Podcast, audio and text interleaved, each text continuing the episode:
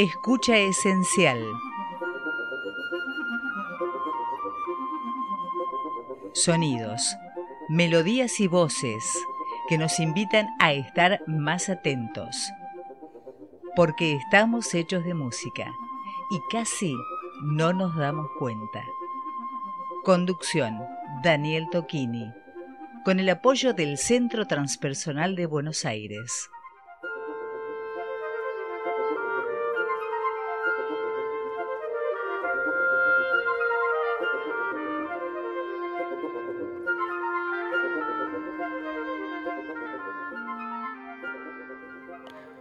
Buenas tardes, queridos escuchantes. Este es un nuevo episodio del podcast de Escucha Esencial, donde vamos a tener entrevistas y vamos a hacer apreciación de la música y hacer con la música muchas cosas que sean un poco perderle el respeto en el buen sentido. Es decir, hacer una escucha activa, jugar con la música. Así que Tendrán la posibilidad de escuchar el programa completo en el podcast Escucha Esencial y también tendrán la posibilidad de escucharlo fragmentado, la sección entrevistas y la sección em, La música de Jonás. Entonces, eh, comenzando el programa, les voy a dejar antes que nada las vías de comunicación. Vía de comunicación. Escucha esencial gmail.com WhatsApp más 549 11 41 59 23 37.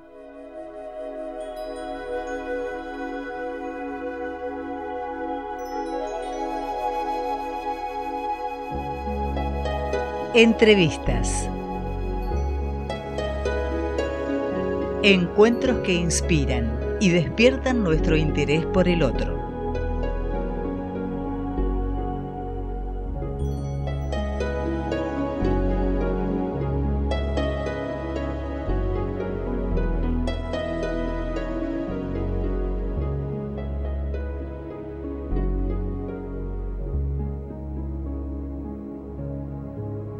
Y hoy tenemos como invitado a Mario Lamique, que es un colega que tuvo la amabilidad de acercarse para acompañarnos y que nos cuente cosas referidas a su vida y también que, como en los otros episodios que tienen disponibles, poder conocer también los aspectos sensibles del entrevistado en relación a tres o cuatro temas que trae para escuchar juntos.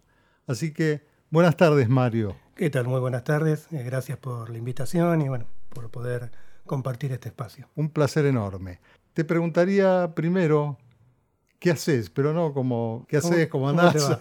Bien, bien, gracias. Muy bien, podemos seguir a la próxima pregunta. No, la idea es que me cuentes qué haces, que, cómo es tu la, vida. La actividad, digamos. Exactamente. Eh, tiene que ver en lo, profesional, que hablaba, somos colegas, soy counselor, consultor psicológico, ya hace varios años, perdido un poco la, cuenta, y bueno, es una, disciplina que realmente me, ha llenado y creo que es de, mucha ayuda para otros. En la misma carrera de, counseling, bueno, soy profe, doy, doy clases en, el área de adicciones, eh, ahora en abril comienza una diplomatura de acompañamiento a personas con vínculos adictivos desde una mirada humanística. ¿Eso en qué institución? En el Instituto Intercambio, en, Urquiza. Y que es donde doy clase también de, la, carrera. También soy escritor y, que, y otras cosas más. Bien, bien, contame, contame qué otras cosas ocupan.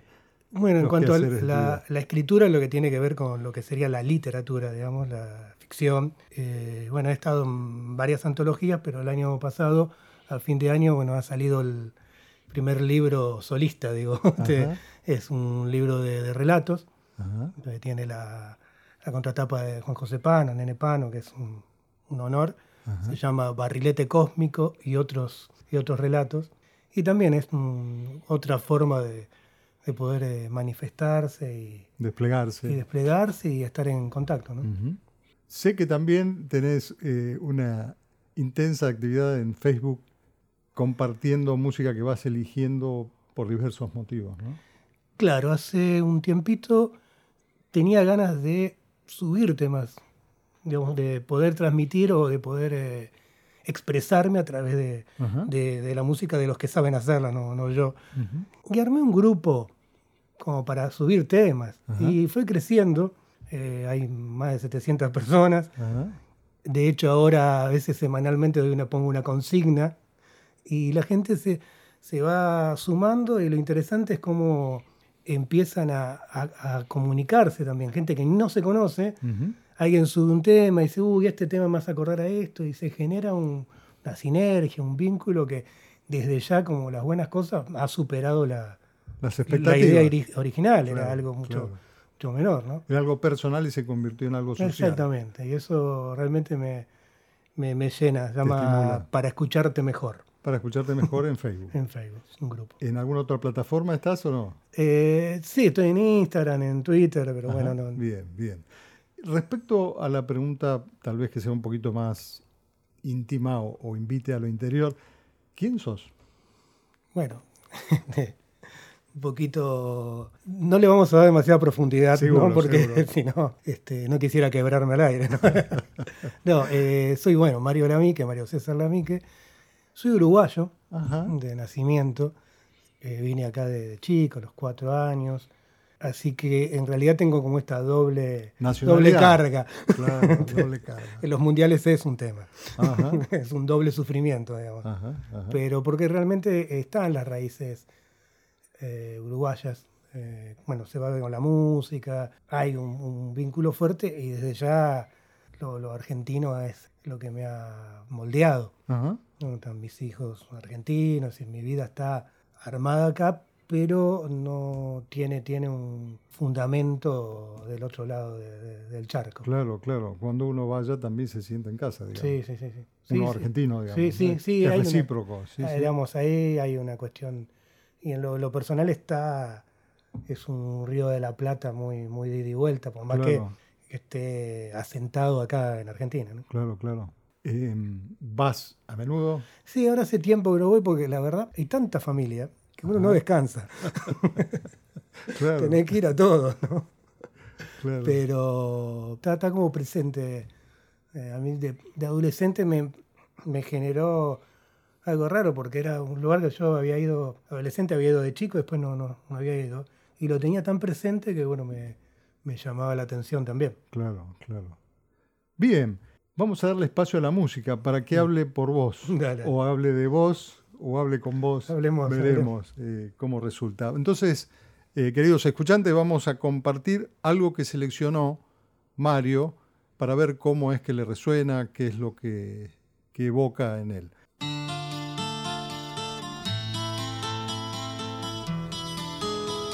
Hoy la vi. Fue casualidad. Yo estaba en el bar. Me miró al pasar. Yo le sonreí y le quise hablar. Me pidió que no, que otra vez era que otra vez será, que otra vez será, tierno amanecer, sé que nunca más, cómo olvidar tu pelo, cómo olvidar tu aroma, si aún navega en mis labios el sabor de Bien, Mario, contame cómo es que elegiste este tema. Bueno, Leonardo Fabio, fuiste mío un verano. Este fue el primer tema que yo me aprendí de memoria. Ajá, Era chico, la verdad que no, no recuerdo, ahí en el barrio de colegiales. ajá. Se escuchaba en casa y no sé por qué estaba o en una revista o en algo la, la letra. Y la, la leía, la leía y me, me quedó como, como el primer tema que, que realmente me aprendí y, y vivenciaba esa, esa historia, la, la veía. ¿no? Está tan bien narrada. Claro. ¿No? Ahí cuando dice este pájaro herido que entibiaste en tu mano. ¿no? Este, quizás después, más grande, pude haber hecho más hincapié en lo que es que otra vez será, en otras partes del tema, pero en esa época fue aprenderlo y eh, las imágenes que había. Era un lugar, era un tema con muchas imágenes eh, dando vuelta y que me las incorporaba, digamos. Después también hubo un respeto hacia Leonardo Fabio como, como artista. Claro, Fue uno de los artistas tan diversos y con tanta calidad en todo lo, que hizo. Multifacético. Totalmente, algo que quizás no era tan común tampoco, ¿no? Ahora, ahora es más común, pero y, mantener una, una, calidad, ¿no? Eh, ayúdame a recordar, eh, compositor, cantautor, intérprete, eh, cineasta. Cineasta. cine con, escenas que todavía se, estudian, digamos. ¿no? Claro, claro. Sí, sí, son películas que podrían ser vigentes hoy, digamos. ¿no? Crónica de un niño solo, por ejemplo. Esa fue la, que también que recuerdo las he visto en el viejo Función Privada, ¿no? el programa que había en Canal 7. Ajá que, pasaban películas los sábados a la noche y he visto algunas, digo, siendo chico, como que después de grande fui cerrando más el concepto hacia él, pero estuvo presente en, varios momentos. Eh, es decir, primero estuvo presente como intérprete y después como persona, ¿no? Como, alguien que de hecho tuvo como una inclinación política manifiesta, tuvo una participación militante de alguna manera, ¿no? Que, es decir, tuvo convicciones. Claro. Y, se mantuvo con esas convicciones y las pudo volcar en, lo artístico. Son una serie de cosas que no son ni muy comunes ni muy fáciles. Claro, no tuvo que transar, no tuvo que perder coherencia. Mantuvo, después puede estar uno de acuerdo no, pero mantuvo convicciones. Y que haya, digamos, validado la condición de artista para eso, ¿no? Sí, porque hay algo, capaz no estamos yendo de tema, ¿no? Pero no, no, no, esto es. A, veces con una idea, por eso la diferencia entre un hecho artístico y un golpe bajo. o un uso político. Claro, entonces vos, no, vos contás una historia triste de algo que pasa, pero la podés contar de una forma artística o no. Claro. Entonces, que, eh, tenga belleza o, no. Claro, que sea que esté algo. La cruda realidad. Sí, ¿no? Eh, de hecho, alguien que no. Yo te, te, decía, me costó elegir cuatro nomás, ¿no? Pero ahora me viene a la mente Daniel Biglietti que tiene una calidad artística con una serie de letras que, tienen uno. se manifiesta claramente sobre algo, pero no pierde, como decías vos, la calidad artística. Entonces, eso, eso vale. Yo doy un, un ejemplo. Vos podés decir, uy, ¿por qué, me, ¿por qué me dejaste? Y eso lo puede decir cantante, lo puede decir el peluquero, el panadero. Ahora hay un tango que, no sé, no me acuerdo ahora el autor, que dice, ¿dónde estaba Dios cuando te fuiste? Eso es, algo distinto, es un aporte. Lo otro es lo mismo que puede decir cualquiera. El músico tiene, digamos, hace esa trampa o tiene ese recurso, digamos, ¿no? Que del dolor puede hacer algo bello, ¿no? Bien, pasamos entonces al segundo tema que eligió Mario para este segundo episodio de entrevistas en Escucha Esencial.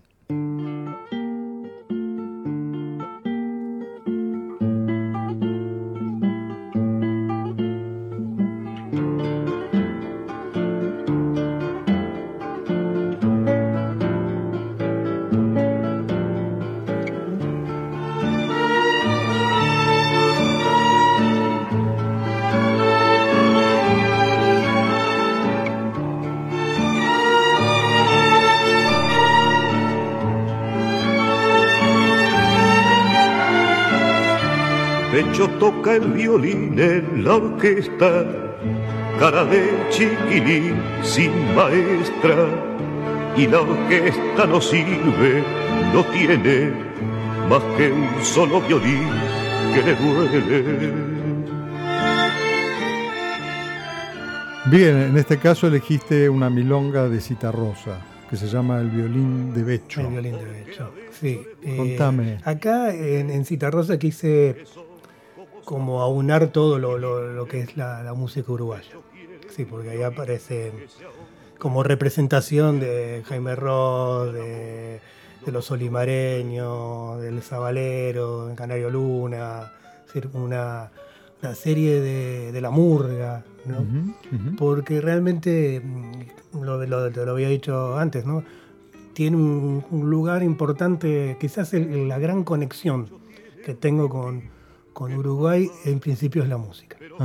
Es decir, está también todo el recuerdo, lo que es, pero la música es como lo que Es el ancla que dejaste de aquel lado. Sin duda, sin duda, y es lo que me, me trae, me recuerda, me, más que la literatura, porque estoy bastante en deuda, no, no siempre puedo estar muy al tanto Claro. de la literatura de, de Uruguay, aunque hay ¿no? escritores que uno admira, ¿no? Un Lebrero, Netti, pero la, la música es, ese, es como, como un- una condición en la cual me, me- me siento cómodo y, Y parte. y, y parte, me, me- me trae, ¿no? Y este, bueno, es un, un clásico de, de Ah, Cita Rosa. Te iba a preguntar yo, porque buscando, como esto me lo compartiste antes, hay algo que me llamó la atención respecto a lo que dice la letra, porque está contando la historia de un violinista uruguayo, ¿no? Eh, y tiene, bueno, imágenes bellísimas, como que el violín lo compara con la imagen de una mariposa marrón de madera, ¿no? Es decir, y después el hecho de que es un violín niño, ¿no? Que lo separa y le da identidad propia, digamos, del violinista, ¿no? De que es Becho, en este caso, esa persona que él cita, que tengo entendido que es Becho Eismendi, Sí, que es ese- un músico es un clásico músico real, sí, uruguayo. sí. Lo que te iba a preguntar también es porque hay una anécdota respecto a que la mamá de Cita Rosa era, digamos, docente o directora de un conservatorio y, y que la echaron en la época de la dictadura. Es decir, de- detrás de él hay una historia familiar también política, ¿no? Sí, es otro, otro Otro congruente. que hay de la época de los cantautores. Claro, ¿no? Se Rosa más, porque realmente ah, es decir, sostenían.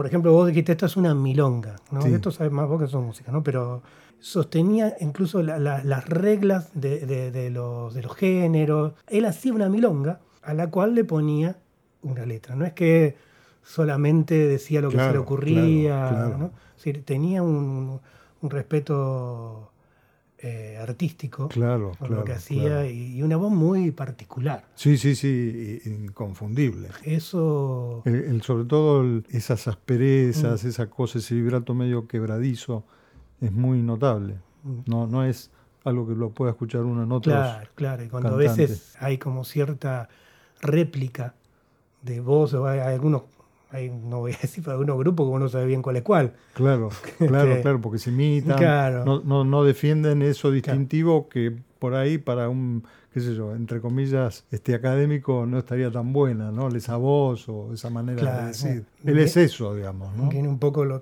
lo de la profesión, de- del counseling, de estar enfocado Ajá. en esa persona particular, individual, que es, ¿no? Esto de poder ser cada uno quien es, porque en- entre lo que soy, cuando hay mucha diferencia entre lo que soy y lo que muestro, ese espacio es como cuando hay una herida, está abierta y ahí entran todos los virus, todos los problemas que, que solemos tener. ¿no? Es, como, estás hablando de la integridad, digamos. Claro, esto de poder eh, ser lo más parecido a lo que uno es. Claro. Vamos a ir entonces al, al tercer tema que, que eligió Mario.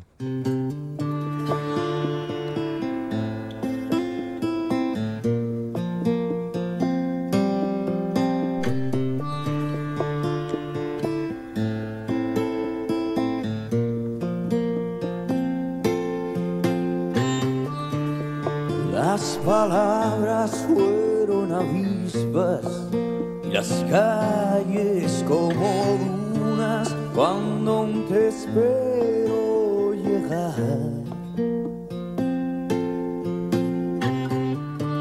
En un ataúd guardo tu tacto y una corona con tu pelo enmarañado queriendo encontrar un arco iris infinito.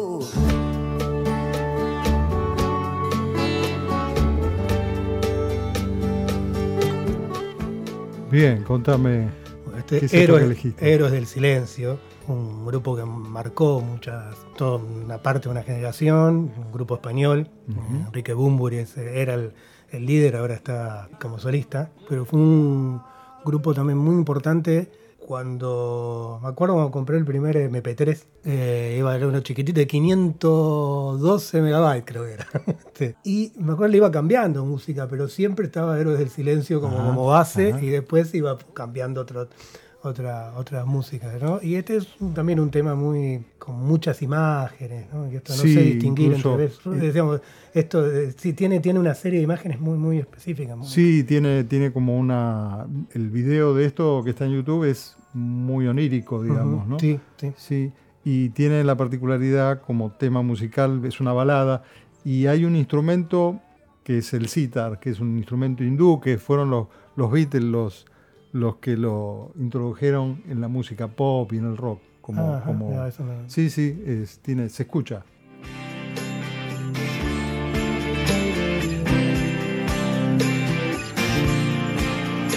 Bueno, un poco se, ahí se confunde con la, Con la con la guitarra, guitarra, pero, claro. pero está presente, sobre todo Al en la primera principio no parte. está. sí, sí, sí, sí. sería sí. el que está al principio, ¿no? Sí, sí, sí, el Ah. que va cantando como una melodía, sí. acompañando la melodía principal.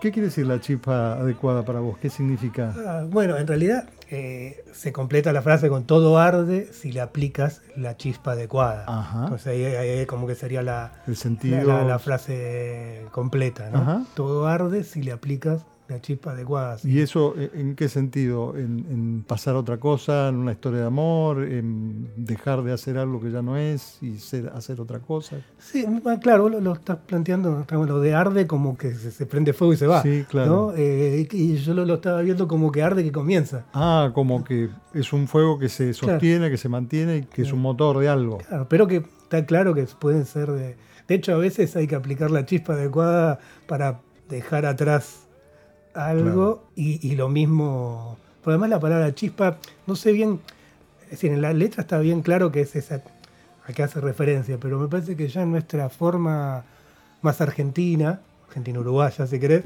la chispa tiene que ver con, con un montón de otras cosas, ¿no? Con, Con esa una, chispa... con una vivacidad, Claro. con, una, con un entusiasmo latente, una cosa así. Vamos entonces a compartir la elección de Mario del cuarto y último tema. Quiero convertirme en una tortuga para esconderme de toda la basura que sale de tu boca y se va propagando a mi cerebro que cada vez más blando busca alguna excusa para reactivarse, adrenalina, algún divague que lo saque de la ausencia de tus caricias y que de golpe me pegue la brisa para batallar la nube que me sigue, que me pone mal que me pone triste, no puedo respirar, no puedo pensar, se me lengua la traba, me tranco al hablar, solo digo quién me mira, quién me oye por las noches sin luna, solo digo quién me mira, Bien. Este es el tema Sin Luna de, 11 tiros. de 11 tiros. otro grupo uruguayo, un grupo de, de rock. Escucha la voz esta, a ver, vos.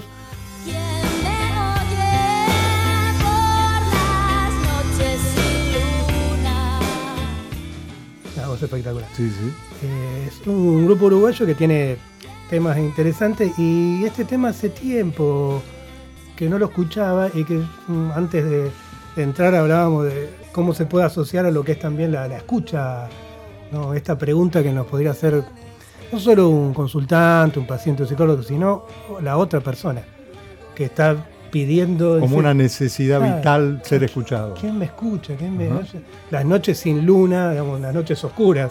Claro. ¿no?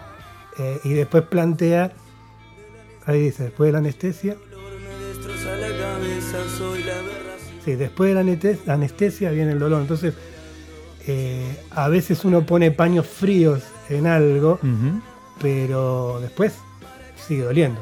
Entonces, Eh, eh, eh, quiero entender, o me parece entender, que es casi como un tema pedagógico. Bueno, este tema que yo en, la- en las clases a veces tengo alguna obsesión por algún tema y, y- o algún concepto, lo voy, bueno, hablé varias veces de este tema en- hace varios años en una, en una cursada. Y cuando hubo un final, ellos hicieron como si fuera un programa de radio y pusieron este tema. Ajá, ¿no? Que quedó. Pero esto de, de quién me oye y oír de una manera, yo particularmente hace tiempo trabajo en el área de adicciones y es un área donde la persona está sin luna y Claro, generalmente claro. se, lo, se los rechaza, se los juzga.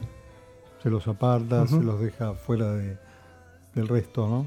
Y también supongo que ellos mismos terminan aislándose, ¿no? Y que están acostumbrados. Toda Claro. persona que se acerca es para decirle lo que tiene que hacer. Aprovecharía acá para preguntarte sobre algo muy importante que ha pasado últimamente que me comentaste y es la calificación del counseling como una profesión reconocida en el área oficial, ¿no? Del CEDRONAR. Contame, por favor. Claro, el año pasado, fin de año, se hizo un curso intensivo, un día de- en, el- en la CEDRONAR. CEDRONAR es la secretaría que trabaja el tema de, de adicciones, Secretaría de Estado, y por primera vez una Secretaría de Estado o un lugar, digamos, eh, gubernamental, lo nombran el counseling y, y como una herramienta de, Claro. de trabajo. Entonces, ese fue un curso counseling y consumos problemáticos. Realmente eh, la, la mirada, esto de, de no juzgar, de escucha, de centrarse en la persona, no en la sustancia,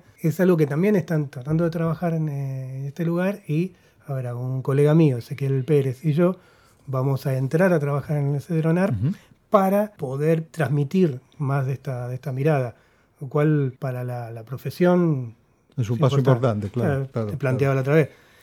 La temática de adicciones en el área del counseling ha sido siempre como dejada a un costado. claro. Ujú. ¿m? Porque no, nosotros no podemos.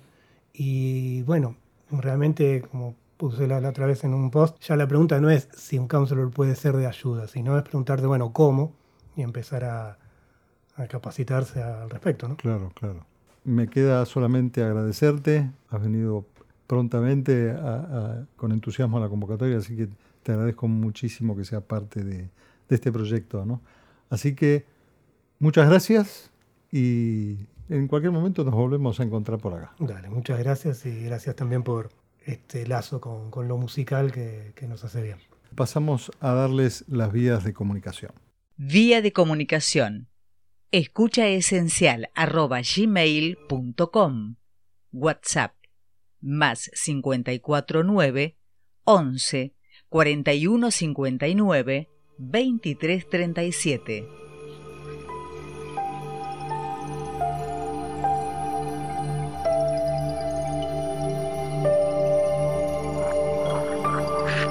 La música de Jonás. Un espacio de inmersión musical para la escucha activa, la introspección y meditación, mientras nos disponemos a salir del vientre de la ballena.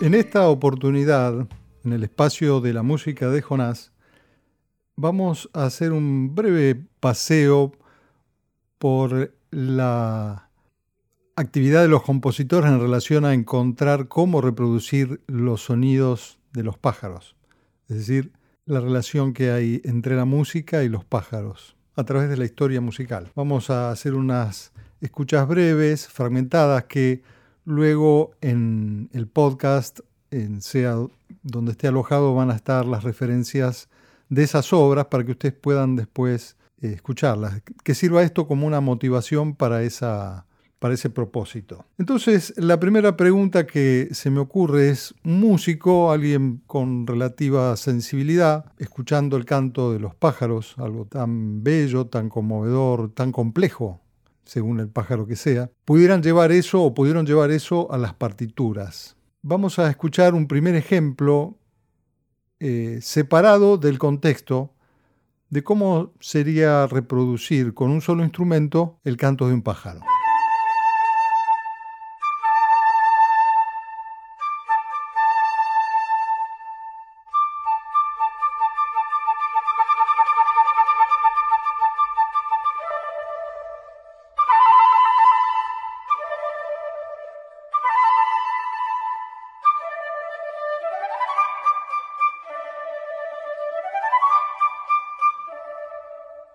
Esto es una flauta traversa reproduciendo estilizadamente el canto de un pájaro. El compositor es Antonio Vivaldi, eh, un compositor que fue violinista, empresario, profesor, sacerdote, eh, veneciano, de la época del barroco de la música. Y escribió, en este caso esta obra es parte de un solo, de una obra, de un ensamble. ¿no? Y es la primera vez que un músico en esa época, allá por el 1600, 1700, empieza a necesitar describir la realidad, la naturaleza. Es la época de los grandes descubrimientos, de la expansión del mundo, y empieza a querer reflejar eso ¿no? a través de la música. Son los primeros que hacen como la descripción del mundo. Vamos a escuchar un fragmento de esta obra donde está ese solista, esa flauta solista que representa a un pájaro dentro de un contexto sinfónico.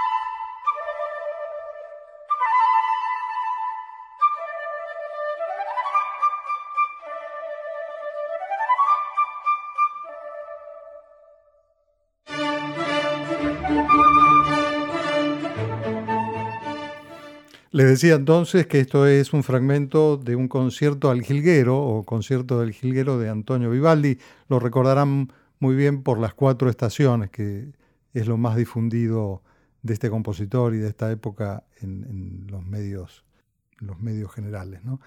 Eh, veamos qué hacen otros compositores con los pájaros.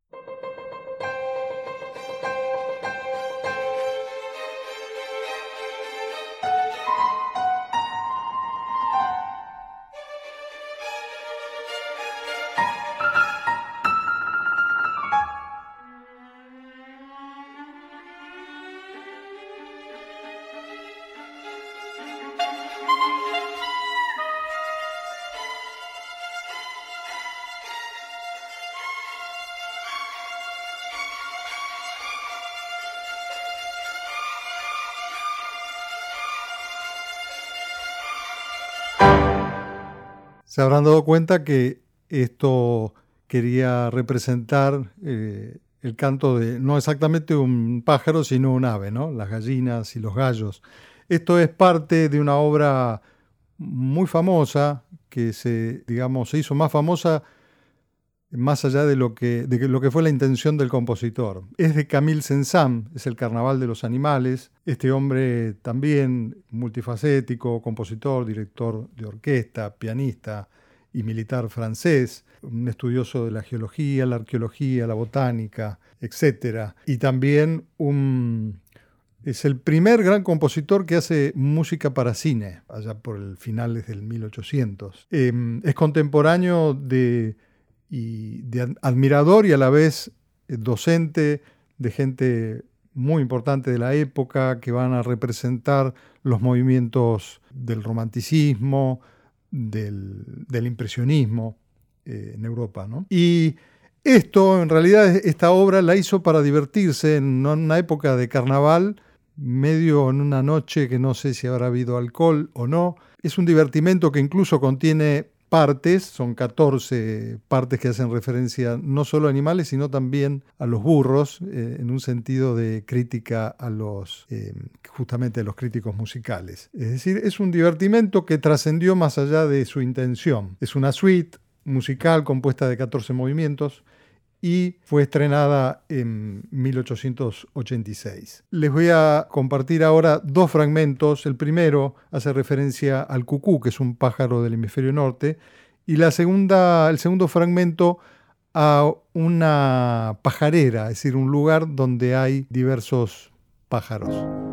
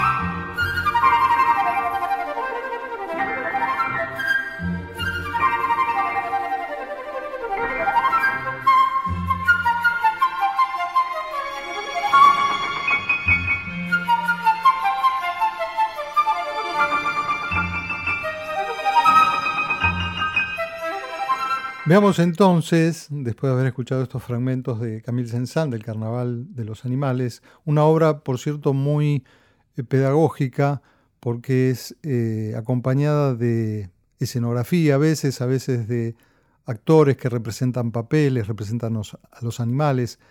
Eh, es decir, es algo como una aproximación para los chicos, sobre todo, muy, muy, eh, muy valiosa, porque se pueden dis- distinguir claramente los instrumentos, las partes. Vamos a ver ahora cómo es para otro músico esto de los pájaros. Y ese músico se consideraba a sí mismo tanto o de igual manera como músico y ornitólogo.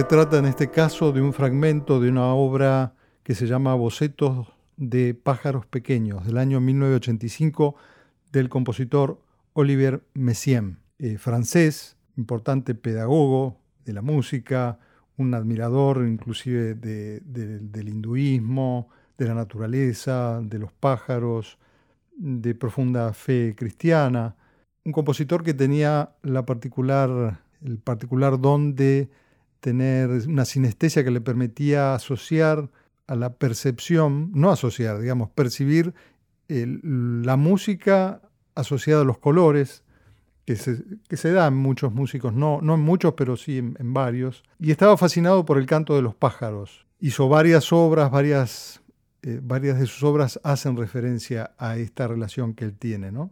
Ahora uno podría tener cierta duda respecto de cuán, qué, tanta fidelidad hay entre un pájaro, algo de la naturaleza, algo vivo, con estas composiciones que suenan muy, digamos, sugieren el canto del pájaro, pero a veces son muy elaboradas y de hecho tienen armonías complejas. Entonces, para poner a prueba esto, les voy a hacer escuchar un pequeño fragmento de 20 segundos de un zorzal real y después vamos a escuchar a continuación una canción que él compuso en relación a, a este mismo pájaro.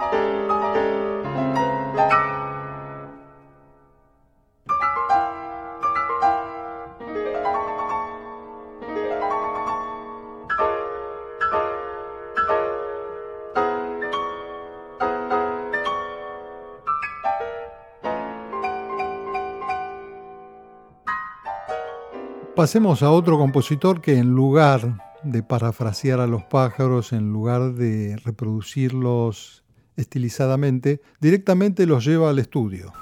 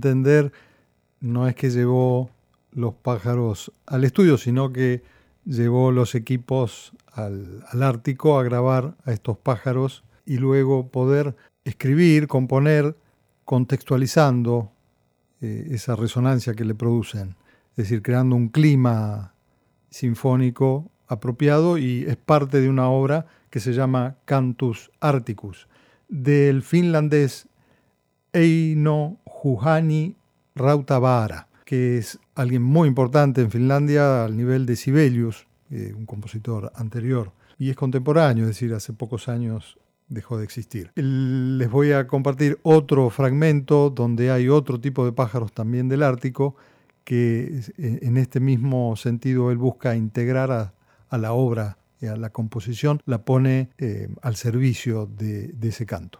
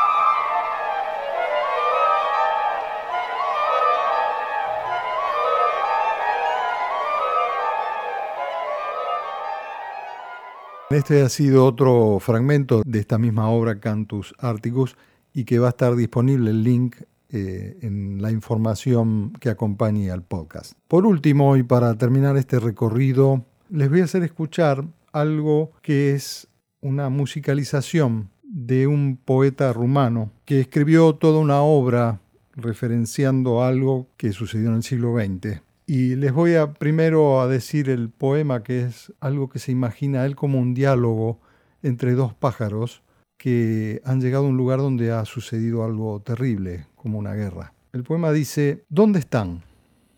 ¿Quiénes? pregunta el otro pájaro. ¿Dónde están? ¿Quiénes? Los hombres. No sé. Mira, copos de ceniza.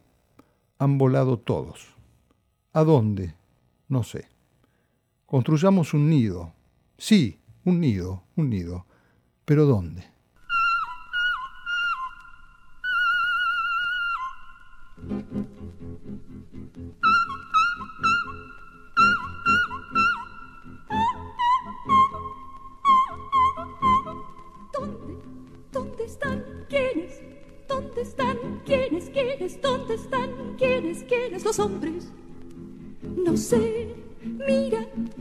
Copos de ceniza, copos de ceniza, ceniza, ceniza.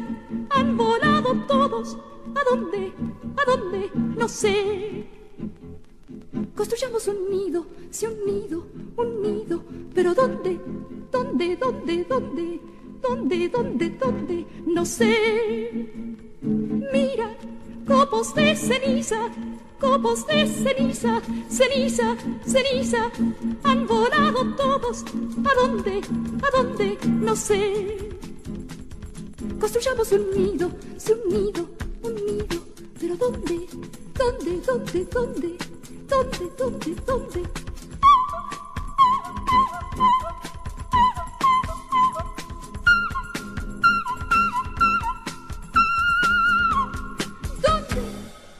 Esta es la voz de Gina María Hidalgo, cantante argentina, que recrea con su voz el hecho artístico de imitar la voz de unos pájaros, digamos, que no existen, pero que podrían existir, ¿no? En ese contexto, con la musicalización de Horacio Guaraní, que se recuerda poco eso, sobre los poemas del poeta rumano Eugen Gebeleanu. Y hasta aquí ha sido el segmento La música de Jonás en este segundo episodio de Escucha Esencial. Los invito a la próxima emisión y también a que pudieran escribirme por las vías de contacto que vamos a escuchar. Y también quería agradecer al operador técnico de la radio, Mariano Gentile, y a la radio eh, La Otra. Muchas gracias. Vía de comunicación.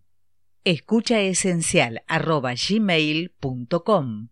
WhatsApp más 549 11 4159 2337.